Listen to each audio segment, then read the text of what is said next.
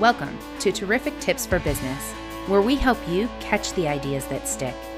The point of the podcast is to help you overcome hurdles so you can master your business.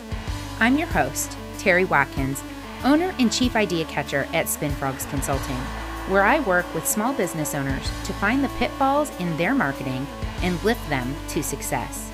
Let's get to the show.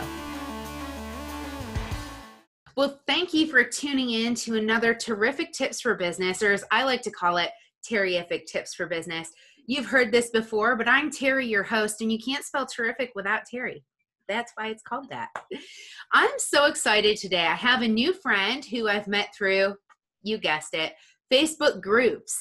So you've heard me say this before, but if you're not on Facebook groups, they're not paying me to promote them, but groups is definitely the place to go meet and connect and really start to develop some amazing relationships with people. And Miss Deborah Morrison is one of those amazing people. She is a woman's empowerment, woman's leadership expert. And, and I'm going to say specifically in the financial world, but she's an amazing guide. And so let me tell you a little bit about her because she has a really incredible story. So Deborah uses her wisdom that has been gleaned from the last 42 plus years of experience as a fiduciary financial planner and money manager to coach women to take responsibility to ensure their money lasts longer than they do. How many of us women have this problem? We don't think about it, right? We just don't plan for it. Well, in 2019, in her TEDx speech, she entitled it Feel the Financial Fear and Do It Anyway. Well, we've heard the book Feel the Fear and Do It Anyway, but she really resonates this with your financial space because as women, we really just don't take the time to think about it, and we need to. She uses everyday analogies, humor, and outside of the box strategies to save us time um, against uh, or angst us against our money and our money so that we can live a fulfilled life and live the rich le- leave the rich legacies that we really want to leave for our friends our family the nonprofits that we care so much about. We don't want to anguish over this. We want to just be able to know that these these organizations these individuals are cared for and we don't have to worry about it Deborah is also a certified grief coach, and she's authored an, an Amazon bestseller. My husband died. Now what? It's a widow's guide to grief, recovery, and smart financial decisions. She's the expect the unexpected speaker. I believe we're all in an unexpected situation right now, and I'm sure she has some amazing tips to help us navigate kind of what's happening. And she's spoken internationally to empower folks about their money, particularly regarding retirement planning. In her free time, Deborah likes to golf and scuba dive, and I'm so excited to have her on the show today to be able to share her with you. Deborah, thanks for taking the time to be here. Terry, it's my pleasure indeed. Yeah. So you have a really interesting picture in your background. And for our listening only audience, they're not getting a chance to see this, but is that Mount Kilimanjaro behind you?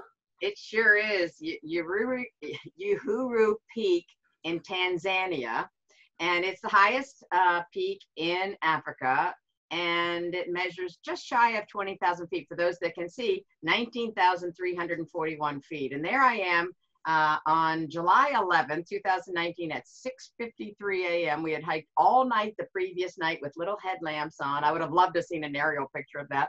And we get to the top and, you know, we're exhausted and there's the sunrise coming up and the glacier. And I can't even tell you how magnificently beautiful and outstanding a memory that was. Oh my gosh. So you hike at night? Well, we hike during the day, yet the last night you come up to the last base camp at about 3 p.m. You drop your gear, and then we would hike up another about 500 to 1,000 feet just to acclimate. You chit chat with each other for an hour just to get the oxygen level. That because it's thinner air, the higher you go. And then you come back down, you eat your last, the last supper, um, and then you take a like a four-hour nap. And we got up at I think 10 p.m and just started the trek up the last leg of it. And it was glorious as the sun was coming up and just to be coming up to the summit of Mount Kilimanjaro with, you know, eight of my friends and then a slew of hikers and trekkers behind us. It was uh, once in a lifetime experience for me. Amazing, amazing. So I imagine like the planning and the preparation and the mental work that you had to do, as well as the physical work you had to do to really prepare for that, took some time. It did. I trained probably six months, and then I went to Colorado the week before I flew to Africa to Telluride to uh, altitude train um, there and then went to Africa and we safaried for a week in Africa, which gave us some uh, acclimation at a higher alt- altitude, but it was still only about 8,000 feet.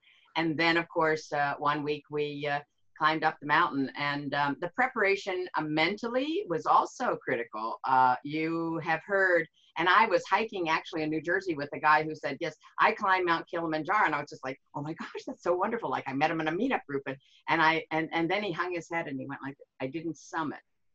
And it was the first time, Terry, I ever thought, holy camoli, you could get over there, do all the training, fly over there, have your guide, your porters, everything in place, and get up there and not summit. And of course, then I started reading about the number of people who, for whom the altitude is just too big of a problem, or they're exhausted or not in shape, or 73 other reasons. And so I began to then process, oh my gosh, what's the probability of me summiting? And of course, these mind games continue. And um, uh, just to give you another little piece of information, just because it wasn't interesting enough, the last day of the safari, I ended up getting bad water. I had a complete sickness. I was completely, you know, void of any energy. I had diarrhea badly, which is not a pleasant thing to have any time. And yet, when you're starting on a very treacherous and demanding hike, Oh my goodness. So you really had a lot of challenges that you were up against, both from the mental and the physical place. Yeah. I imagine this translates into your business. You do a lot with the financial space and helping to guide women through kind of these unexpected times. So, did you use some of the training and the philosophies that you teach other women how to do to get you to Mount Kilimanjaro? I did, and thanks for asking. It's a great question, Terry. As I uh, you know, I'm, I'm the expect the unexpected speaker because as a financial planner in particular, having all that experience, we would know the events that that are planned, the ages, the particular ages, 59 and a half, you know, when your kid is going to graduate high school and then college, et cetera. And, you know, age 70 and now pushed back to 72 for required minimum distributions. You know, all these expected ages. What you don't know, Terry, is that that call that we would get. Uh, my partner just wrote to ABC veterinarian $45 on the outside of the envelope, not on the check. Oh. So you know now we have early onset dementia. Now we have to go into a protection of assets mode. And you don't expect the accidents or the premature deaths or the divorces. And these things are often massively filled and fraught with emotion. Now, what we know, Terry, is emotion and intellect are on opposite ends of the spectrum. I know that in neurolinguistic programming. So when you think about it from that framework, if we can at least have a, a skeletal plan for the expected, then as the unexpected occurs, and it will occur, it happened that I got sick right before a very, very challenging hike. So that was clearly unexpected. And so then I had to just to ratchet up in my mind, okay, can I do this? How can I do this? And so instead of asking the question in a despair, like in an emotional overwhelm state, like, what next? We say apostrophe yes, what's next? Mm. And then I just had to chunk it down. What's next is I, Deborah, need to decide can I start this mountain climb? I, I decided that then what's next is how will I need to readjust my plan to account for the fact that I don't have the nutrition inside my body that I was expecting to. And there was an awful lot of discipline for me, who's a very active mind and a multitasker, to simply focus on I'm putting my boot right where the guide's boot came up. I'm putting the toe of my boot underneath where his heel just lifted because I don't have enough mental energy to think, oh, I'll step here, I'll step there. No, no, no, no. I recognized I was in a compromised state and I made an adjustment. And that is, I was right behind the professional guy that had done that 876 times prior to ours. So a seasoned guide. And when he lifted his boot, I put my boot underneath there. And for a day and a half, Terry, I said, boot, boot, boot. That was how reduced I was. And yet, my comrades kept congratulating me because they said, You were just like a machine. Boot, boot, boot. And I said, I don't know as I had a choice. But of yeah. course, we all have choices. So these are uh, adjustments that I happen to make on that mountain. We make adjustments all the time. And what I want to coach people and women in particular about is to let's just let's have a financial plan. Let's mark our course, chart our course, and let's be on it. And if you have trouble taking that first step because you have been cemented in fear and you can't get through the inertia of maybe a bad experience or feeling that you're not smart enough, and I've heard a lot of excuses. Let's work on the confluence, Terry, of the emotional and the importance for us as women to take our own money and to take the responsibility for it very seriously. Sure, sure. I love it. And and I love the thing that you mentioned where you really had to simplify. Because I find in times of crisis, the things that stop us are the overwhelm feeling are the panic and the fear they set in and they make us stick that that's that that cement in the bottom of our boots and we don't we just there's nowhere to go we're stuck right? right but if we can strip it down and we can simplify and we can look at what are our options really because because you're right we do all have options but what are they yeah. and and really come to i identify well these are all of our options can I do any of these options and which ones can I do and can I do with confidence? Now all of a sudden our boot cement is starting to fall out and, and we're starting to shake the cement out so that we can start making the step forward into that next direction, whatever that might be. And it might be a complete 180 from where you are right now, which you're that right. might be a blessing. You're right. Yeah, you're exactly right. And I like that option, Terry, the the notion that we all have options. And sometimes we're so you know bent up and, and twisted about our fears and our past experiences that it, it might take another person outside of ourselves to say terry deborah you have options here are two of them off the top of my head and there's another 13 to follow so now we got 15 options. Now let's try to winnow down to what's the best probability of success for you? And that could be completely different from woman b woman c woman f woman z such that this is the idea is i'm bringing open uh, i'm opening up the kimono if you will 42 years of experience and saying I, I, there's always an option. There's always a lot of options.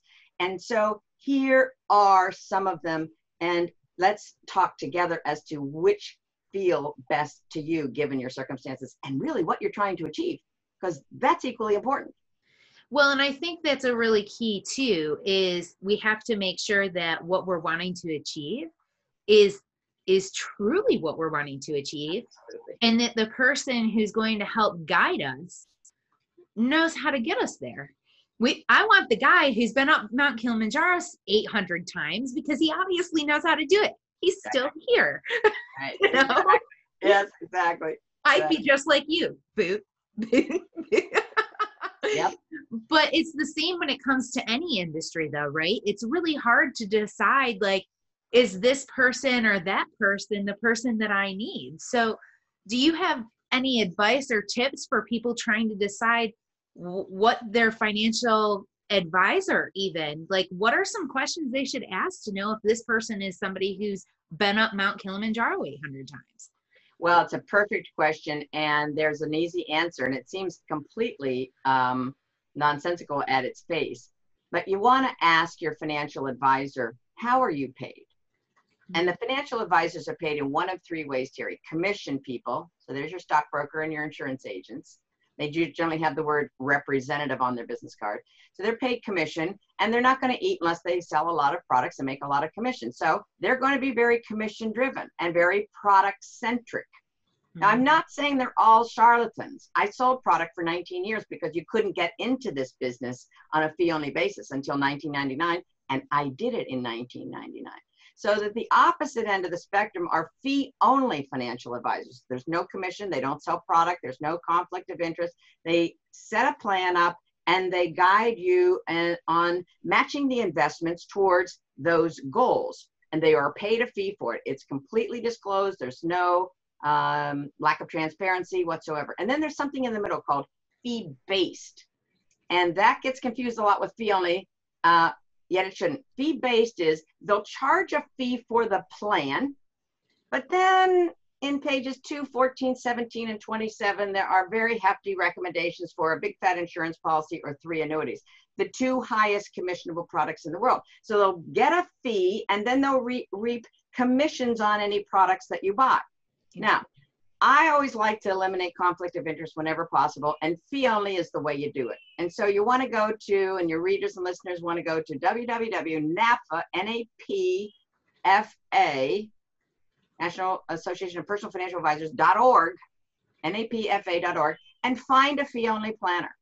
Um, and have a consult with them, one hour, whatever you want, and get a sense of where you're going and if the financial assets that you have are such that they will be good um, vehicles to get you there. And if not, you know, find the weakest link and so forth and so on and replace that. But ultimately, we need a plan because I don't fault anybody that has a bevy of financial products. We've all been sold stuff. Yet at we we reach age 50 and pretty soon we're starting to think, hey, you know, wonder what it's going to look like. Can I afford to cut back my hourly uh, work, my work for pay, to you know reap some of those rewards? And I don't know if you can or not but the commission only person doesn't have the software, don't even know the questions to ask because they don't have the continuing ed education requirements or drive, Terry, to integrate the, the aspects, the disciplines, the tax, the risk management, the insurance, the estate planning, um, the budgeting and cash flow, um, the sequence of return risk uh, minimization, the social security analysis. I can name 15 different specialties as fee only advisors, this type of advisor will bring that breadth of knowledge to the table and be able to provide to any one of our women business owner listeners all the guidance they need to get safely there and not take that circuitous route, which is so costly from a money standpoint as well as a time standpoint. Gotcha. So if they are somebody who's listening that's in the financial world right now, it would be in their best interest to go the route of a fee-based advisor and, and register themselves. Fee only. A fee only. Sorry, fee only yeah. advisor. Yes. Right. But to like then go register themselves with that .org website. Mm-hmm. Mm-hmm. Interesting, interesting. And I I didn't know that. You're right. It is easy to confuse fee based versus fee only. I just did it myself. Very um, I knew what I meant, but I know. um, so that's really interesting and it's inter- and it makes sense though they're getting paid a flat fee to to really guide you and they can't guide you if they don't have how all of these pieces work together and, right. and there is a place for all of these pieces and there's a time and place to do different ones and drop different ones and add different ones and somebody who's a, a fee only advisor is going to know when it makes sense to do each of those components whereas a fee-based advisor or, or commission do not. And you're right, Terry. The, so the the I mean, oftentimes when I had uh, meetings with clients, I would give them a tax idea that would save them far more money than what we made on their investments, right? But at the end of the day, if you pay less in tax, you keep it yourself. So it's that confluence. Like you, you can't make decisions with investment decisions without it hitting the tax domino, and then it hits some other domino. And then outside of yourself and your goals and your assets, you have a federal tax law that is ever changing. You know, with all this stimulus, trust me, there will be a lot of nuances and changes in our tax law over the next two, three years. And if we're still doing the same thing year after year because someone told us that a long time ago, then we're going to be missing out on opportunity and, and wasting dollars. And I don't, I think every woman has worked really hard for their money. We don't get paid what a male, our male counterparts get paid for equal jobs. So we cannot afford, I don't believe, to waste time or money. And, um, and, and so I'm just on a complete tear to get people acclimated and educated about how to hike up our individual mountains in the most safe and expeditious way so that that goal the summit or retirement or the second home or sending your kids to a, a university i don't care what the goal is i just want to make sure that you have a path charted that will get you there with the least amount of cost effort and um, time. Yeah, absolutely. And I think that's so that's so amazing that it's really about focusing in on what they are wanting to achieve. So we were talking about how you choose a financial advisor and and I think finding somebody who not only is that fee only mm-hmm. but finding somebody whose methodology matches your own. So you have this goal, you have this beautiful plan of what you want to do. You have no idea how to get there. You find this fee-based or fee fee only advisor who can help you figure right. out the the path so that you can walk in their footsteps. And so together you can create a journey that's specific to you. It's going to save you a lot of time for sure. You're right, Terry. And here's the curious part. As a, I, my specialty was retirement, and my master's is in retirement planning, such that uh, I liken it to going up the mountain. Like all of our focus when we were hiking Kili was up the mountain, up the mountain, get to the summit, the summit, the summit. And when we got to the summit, of course, we got our pictures and it was exhilarating.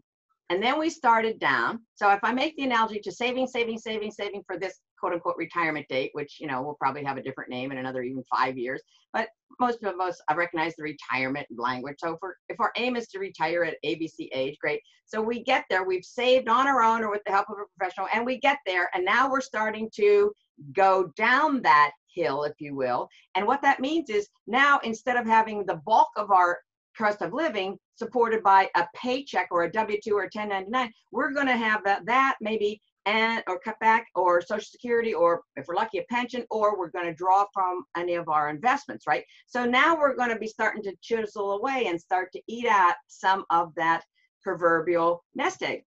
You know when i felt on the way down? I lost the focus we had done it. We were at the summit, and now we were fooling around because there's a lot of lava, and we were kind of skiing down in our hiking boots, like acting like we were skiing because it was very, very, uh, you know, pebbly. And I started just fooling around, and boom, right in my butt, I fell. and I was sitting there, and I thought, isn't that such an uh, an analogy to life? You know, you you focus on the uphill, and then what I know from retirement planning is that the decisions one makes after they've cut back fully or partially from their job are far, far more weighty and important to get right. Because if you don't get that right, Terry, you're basically shortening the amount of time that your money is going to last. And we all want our money to last longer than we do, right? We didn't work this hard to have a lesser standard of living in retirement. So I want to impress upon us that it's the navigation up.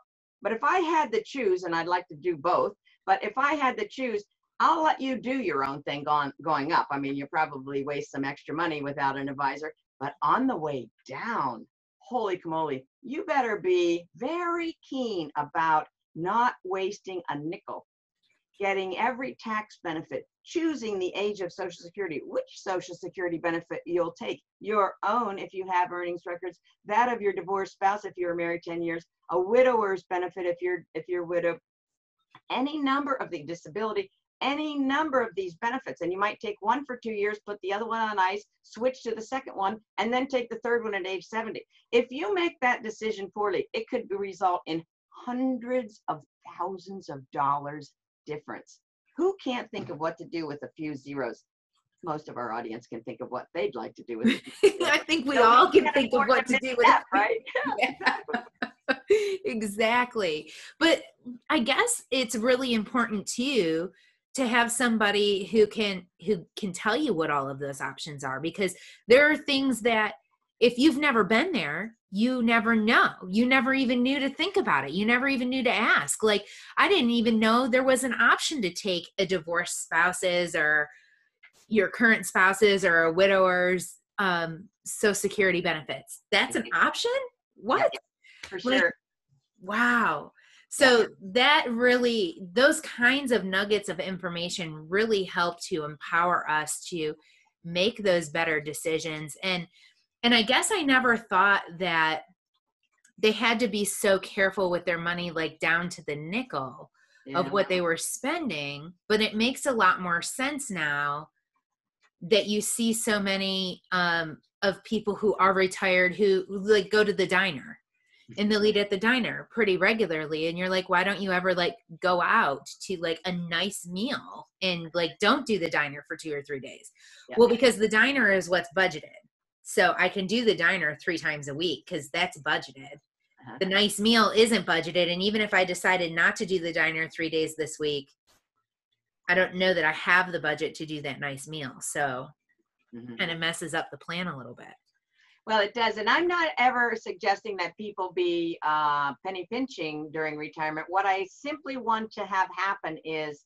I want the reality to be um, evident to people. I want their choices to be evident. So if a person is saving and saving and saving for retirement and not quite there and they're really not sure hmm, oh boy do i have to really work until this particular age or because my investments did well or my real estate did well can i afford to not work that long or can i take the entire family on an alaskan cruise which one of our clients just did and and you know spend $50000 and when you don't know that answer from a statistical standpoint it causes a lot of dis-ease if you will and that is something that a fee only advisor can give you an answer. Okay, you can do that. Hey, as a matter of fact, you can take one more vacation and spend, you know, $50,000 or $24,000. But here's the trick, Terry. When you're retired, let's just go to the extreme. When you're retired and now you're taking, uh, you know, substantial amounts from your nest egg. I make an analogy to having cargo pants on, and I do a whole seminar with cargo pants, and I have dollar bills and hundred dollar bills coming out of every every pocket, first virtual pocket.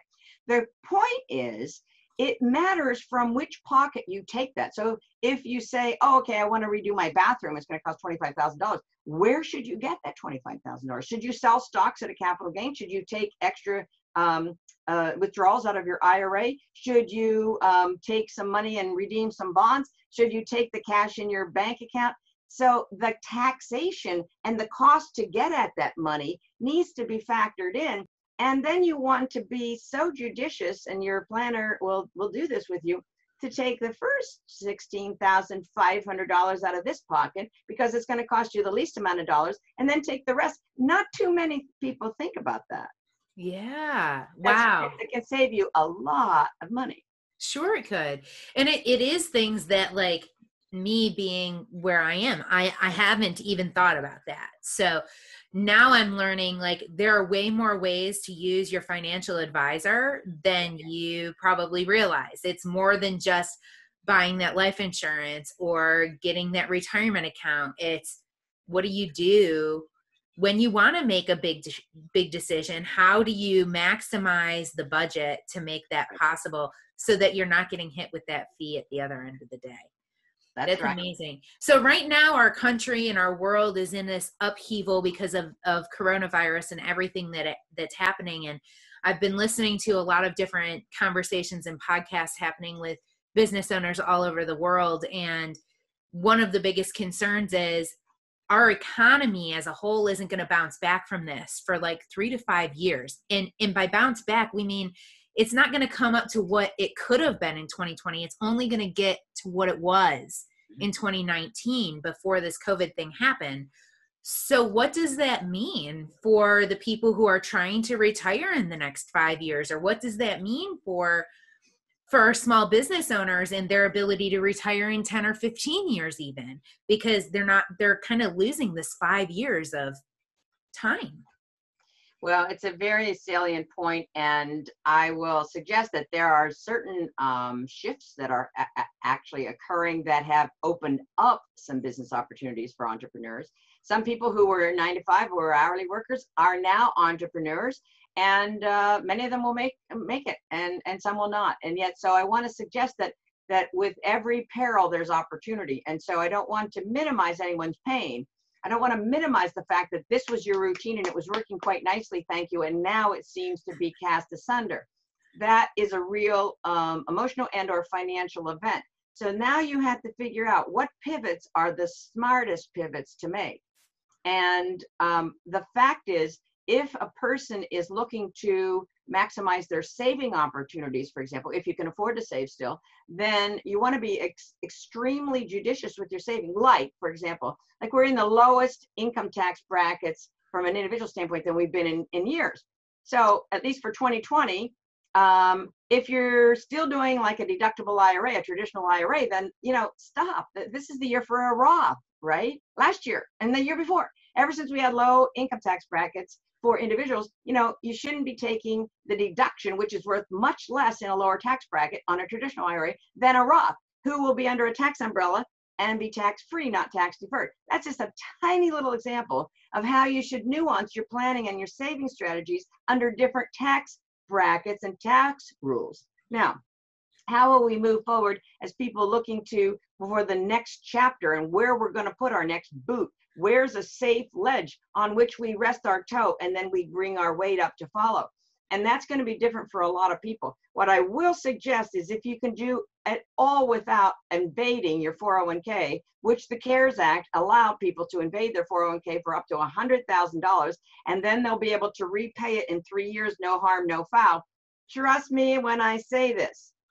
I suspect there will be a minuscule number of people, maybe zero, that will ever repay that 401k balance. So that's a significant withdrawal.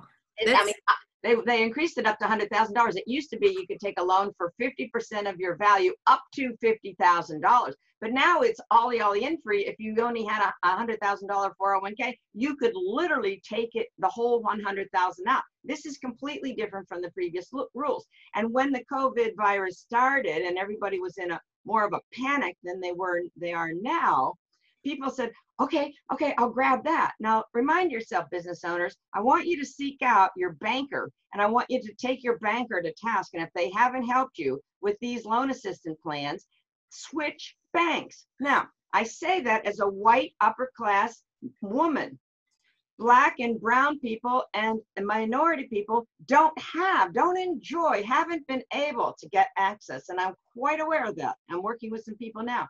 So, what we want to do is, as women, foster these relationships. Magic Johnson gave a boatload of money to a bank in Fort Lee, New Jersey, as a matter of fact, that loans to minority business owners. That's something to Google and get in on. But if you do have a banking relationship now, that's the person and the entity that's going to help you forage your way through, forage your way through this assistance program because there's more assistance during this crisis than we have ever seen. The OO.com bubble, the 070809, and, and now.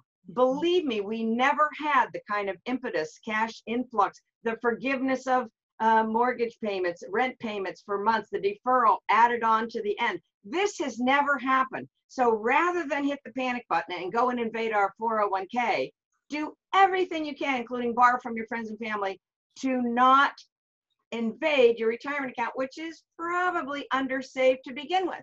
We have to be as smart as squirrels. We have to not eat every nut in sight. We have to keep some in our jaws and take them to a secret hiding place and save for the future. Because there is a future. There is definitely a future and it's as bright as we envision it. Now, I don't mean to be oversimplistic. I'm not saying, like, okay, you know, uh, I envision a parking spot and it's going to be there, even though I do do that. I use mind control a lot. I'm not trying to be glib. I don't want to come across as being oversimplistic. I get the struggle. I get the fear mostly. And Dr. Susan Jeffers, who's a dear friend of mine, unfortunately she died, mm. wrote Feel the Fear and Do It Anyway. And that's how, and I contacted her widower Mark, whom I'm dear, dear friends with, and I said, Mark, can I can I hijack onto Susan's trademark? And he said, absolutely. He said she would love it if you did. And so I used the holding the fear tips and tools that Susan, Dr. Susan Jeffers gave us in that landmark New York Times bestselling book. And that is, she said, if everyone is out there doing it anyway, despite the fear, when we're all facing something new in life, we must deduce then fear is not the problem, rather, how we hold our fear. And she gave us a pain power continuum. Text me and, and, and get, send me an, an E, and I'll send it to you. It's a beautiful visual for us to use. And the continuum aspect of it, Terry, gives us hope. We can be on this desperate side, having frozen in fear, being frozen in fear, and we know that's not our permanent address we might have taken up residency there. But we have the ability to flip in and nuance and run across the continuum to opportunity and action. And so it's with that hope that I say the future is as we envision it. And it involves us as women maybe playing catch up because we weren't socialized very well about money at all. It was either, you know, society told you, you know, your place is in the home, your place is arm candy on your husband's arm, etc. Uh, don't worry your little head over that, Beth. Bob will take care of it. You know, that's good if Bob doesn't die prematurely or or it doesn't trade you in for two thirties. You know, uh, but but you know, more divorces end in more marriages end in divorce, and the average age of widowhood is fifty five. So I can say to women, okay, it's not your fault you were horribly socialized about money. Yet it's our responsibility, women. And that's what I'm about. Let's grab on to that responsibility and get into this trek, if you will, this journey, this path. I make it fun, I think. I use analogies. And let's start putting the building blocks in place so that our net worth increases and our self worth has a habit of coming right with us on that journey. So we're uplifting Terry both our net worth and our self worth. And I can't think of a more worthy goal. That's so awesome and and so true. And I can even remember back in my own life, love my parents. They did an awesome job raising both me and my brother. And we grew up in a house where we didn't talk about money, politics, or religion. We just didn't. You just don't talk about those things. It's taboo and it's wrong and you don't do it. And so money was is always been and has always been something that you know you hear the sayings oh money changes people and things like that and it, it actually occurred to me in reading the science of getting rich which is the um Wilton Wobble Wobbles? Did I say that right? Yes. Uh Wattles. That's it. Uh his book um the science of getting rich and he talks about let's think about our relationship with money. And i had never thought about it before but realized that I had some self limiting beliefs around it because I was told money changes people. So I automatically assumed that it was a bad thing. Absolutely. Well, if you assume that something that is is about as critical to your life as the oxygen that you're breathing is a bad thing, how much of it do you think you're going to have? You're exactly right. And I'll tell you what changed me it was very unique, I think. Um, and I was taken to the New York Stock Exchange by my aunt who lived in New Jersey, and we were raised on a very humble farm in Western Pennsylvania. And I went to the Stock Exchange. I, I, I was this high. I was very, very little. And I looked through that plexiglass at all of that activity, all those white men, paper tickets up, and up into their knees. They were sloshing through all this, yelling, holding tickets, and screaming. I, she had to jerk me away from it. I just looked in there and I said, oh my gosh. I don't even know if I said it audibly, but I thought it. That is a lot of energy. I want to deal with that energy. I knew I didn't want to be jabbering around and hollering and throwing paper up and, and down. Yet I could sense, Terry, the energy and, of course, power in that room. And what I want to convey to women is money is energy. And to the extent women are typically hardwired to give, give to someone else, give to someone else, give to missions, but, but, but, the more energy we have, the more full we'll be, the more congruent we'll be. We can support the causes that we are so passionate about.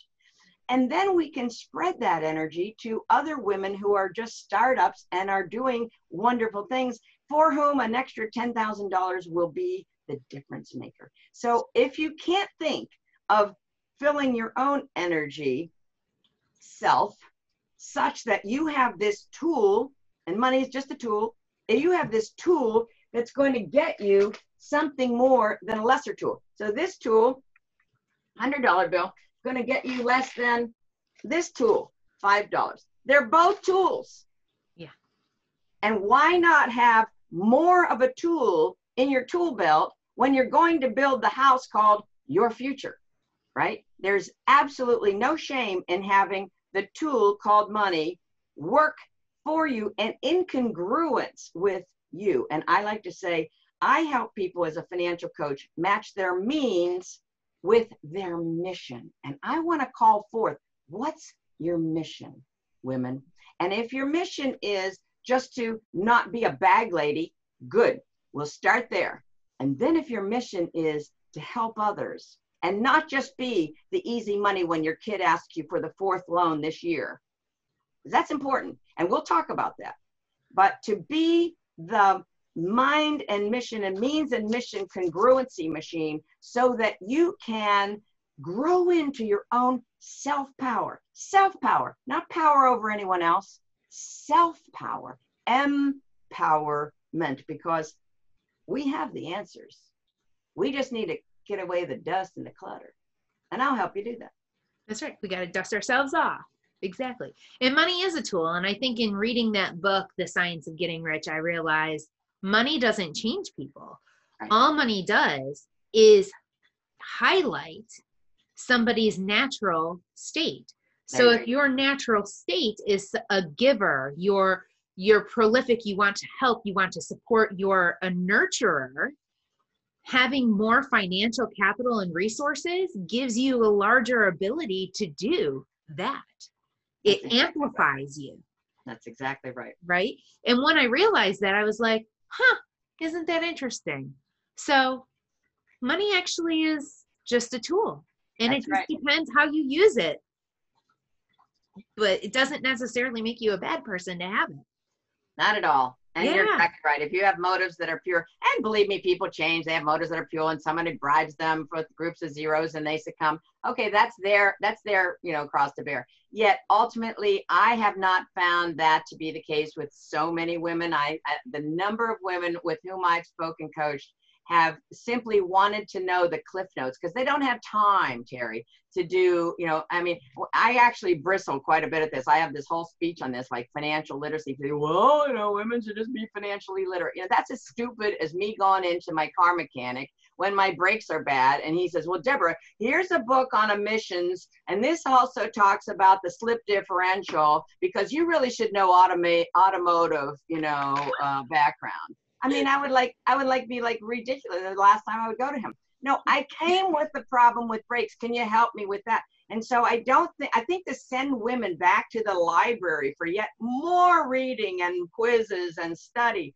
when they simply want to know what are the answers for me? What are the choices? How can I learn how to make judicious choices, prioritize, shift, pivot?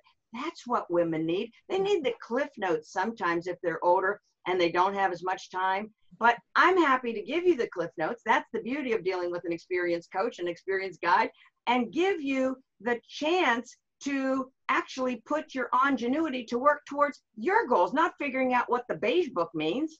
It doesn't mean anything to the individual investor. Right. I know what it means, yet I know the multiplicity of things in the financial world. As every other one of us knows, you're a nurse, you're an educator, you're a mom, you're a this, you're a that. You could snow me with what you know in your expertise. I could snow you with what I know in my expertise. I choose rather to empower you and to sift through what's very superfluous. You don't need to know that. And you don't need to know what the Dow closed and what the Standard & Poor closed at. Not now, not as you drive and you have a banner coming across your smartphone. You don't need to know that because that isn't going to help you get to your goal or not. So, in some parts, the media has been a very, very big detriment. Yeah. And I know a lot of women think, oh, well, I don't even know why I'm so stupid. And then we name ourselves stupid, we label ourselves, and, and because it's all over the internet. Yeah, well, good. The Encyclopedia Britannica, right? The Library of Congress, at a click. Good. So is automotive history, but you don't have any time to read it all, and you don't want to read it all. So let's get down to what matters. I have two assets in life, and I think most of us do, Terry time and health. And we don't want to waste either one. I've buried people, friends, and clients alike with groups of zeros, and they would have given it all for another dance, for mm-hmm. another picnic with their grandkids. And so, what we want to do is treat life at, with the preciousness that it is. This is not a dress rehearsal, ladies. This is something called life and our journeying through it and our skipping through it in the fun times. And I want money to help us toward that end. And I don't want us to put every enjoyment off until later because it is not a dress rehearsal and accidents and premature deaths happen every day. So there's this fine line between what can I afford to do now without endangering my life income? And only a only planner can do that. So you'll get yourself a fee only planner. That person will advise you, and I will be the liaison between you and that person if, in fact, there's any need for such a liaison. But the fact is, without this information, and Terry, you said it before, the fee only planner gives you the what if answers, right? The other people are selling you a product, and and I'm not saying products are bad. I want everybody to have adequate life insurance. Yet, without the ability to know, what if I do this? And you get the answer before you do it. Right. Isn't that a liberating thought? Well, and it's not that products are bad, it's that there are certain times and places for them. And you might not need all of those products. There you go. You know, so having somebody who who you can find that has your best interest at heart, who who's been around the block a couple of times, who's seen this, who knows, and that can say, yes, you can take that vacation this year. Exactly. Right. No, you can't take that vacation every year. Yeah. you know? That's it. And and and you know, and so many nuances in between. You can do this, but then this is what's going to if this, then that.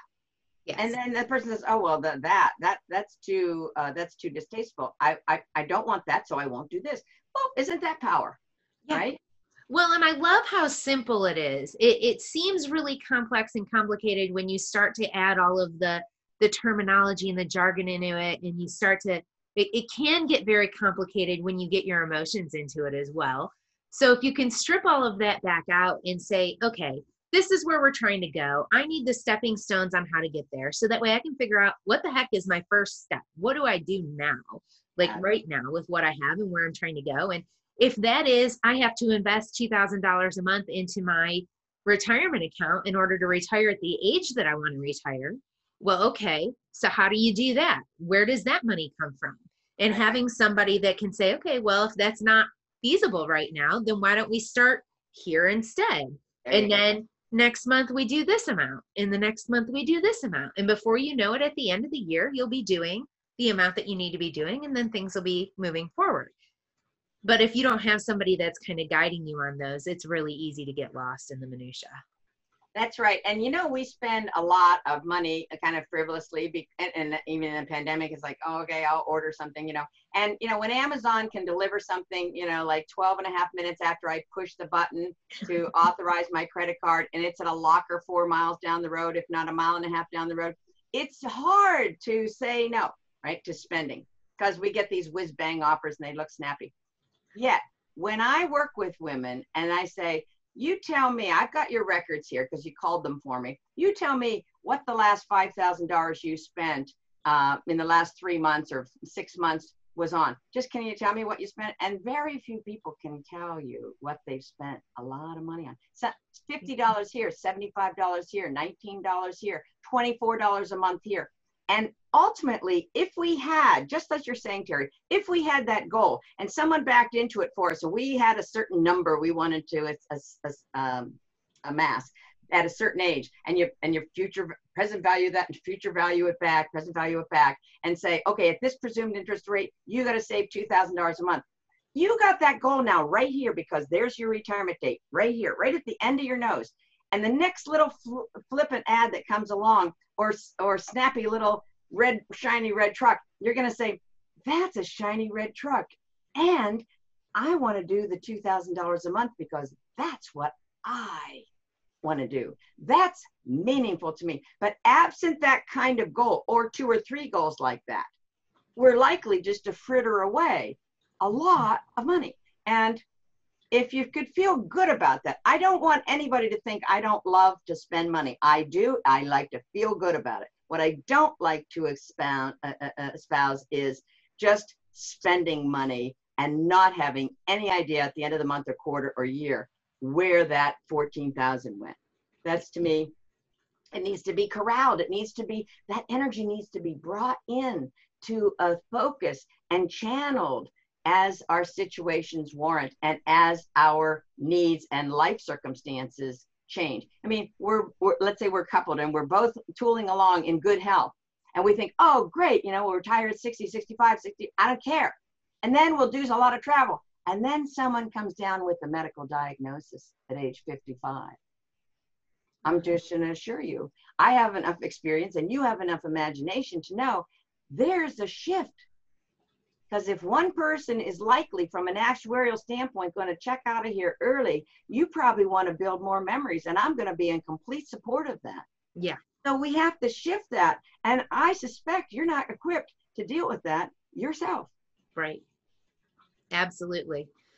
I've so appreciated this time. This has been so much valuable information. I'm so glad I had you on the show. Thank you for enlightening me and in letting me understand the differences in the different financial advisors capacities and what would what would be the best direction for me in terms of who's going to have my best interest at heart for my planning of my business, my planning of my retirement, and my planning of my future. So thank you Absolutely. for that. What's going to be the best way for our listeners to get in touch with you? Because I know that they want to. Thanks, Terry. And I would be delighted if people wanted to uh, join our Facebook group called Women Navigating Finances and or the website, which is womennavigatingfinances.com. And you can email me at team, T-E-A-M, uh, at womennavigatingfinances.com. So um, join any way you like. Uh, shoot us some questions. I'll be happy to answer them. And uh, let's get started on this uh, on this journey of empowerment towards our own financial independence. And um, we can do it, women. We sure can, and we are. That's right. One step at a time. Thank you so much for being here with us today, Deborah. I really appreciate it. And for everybody listening, I look forward to the next conversation. See you soon.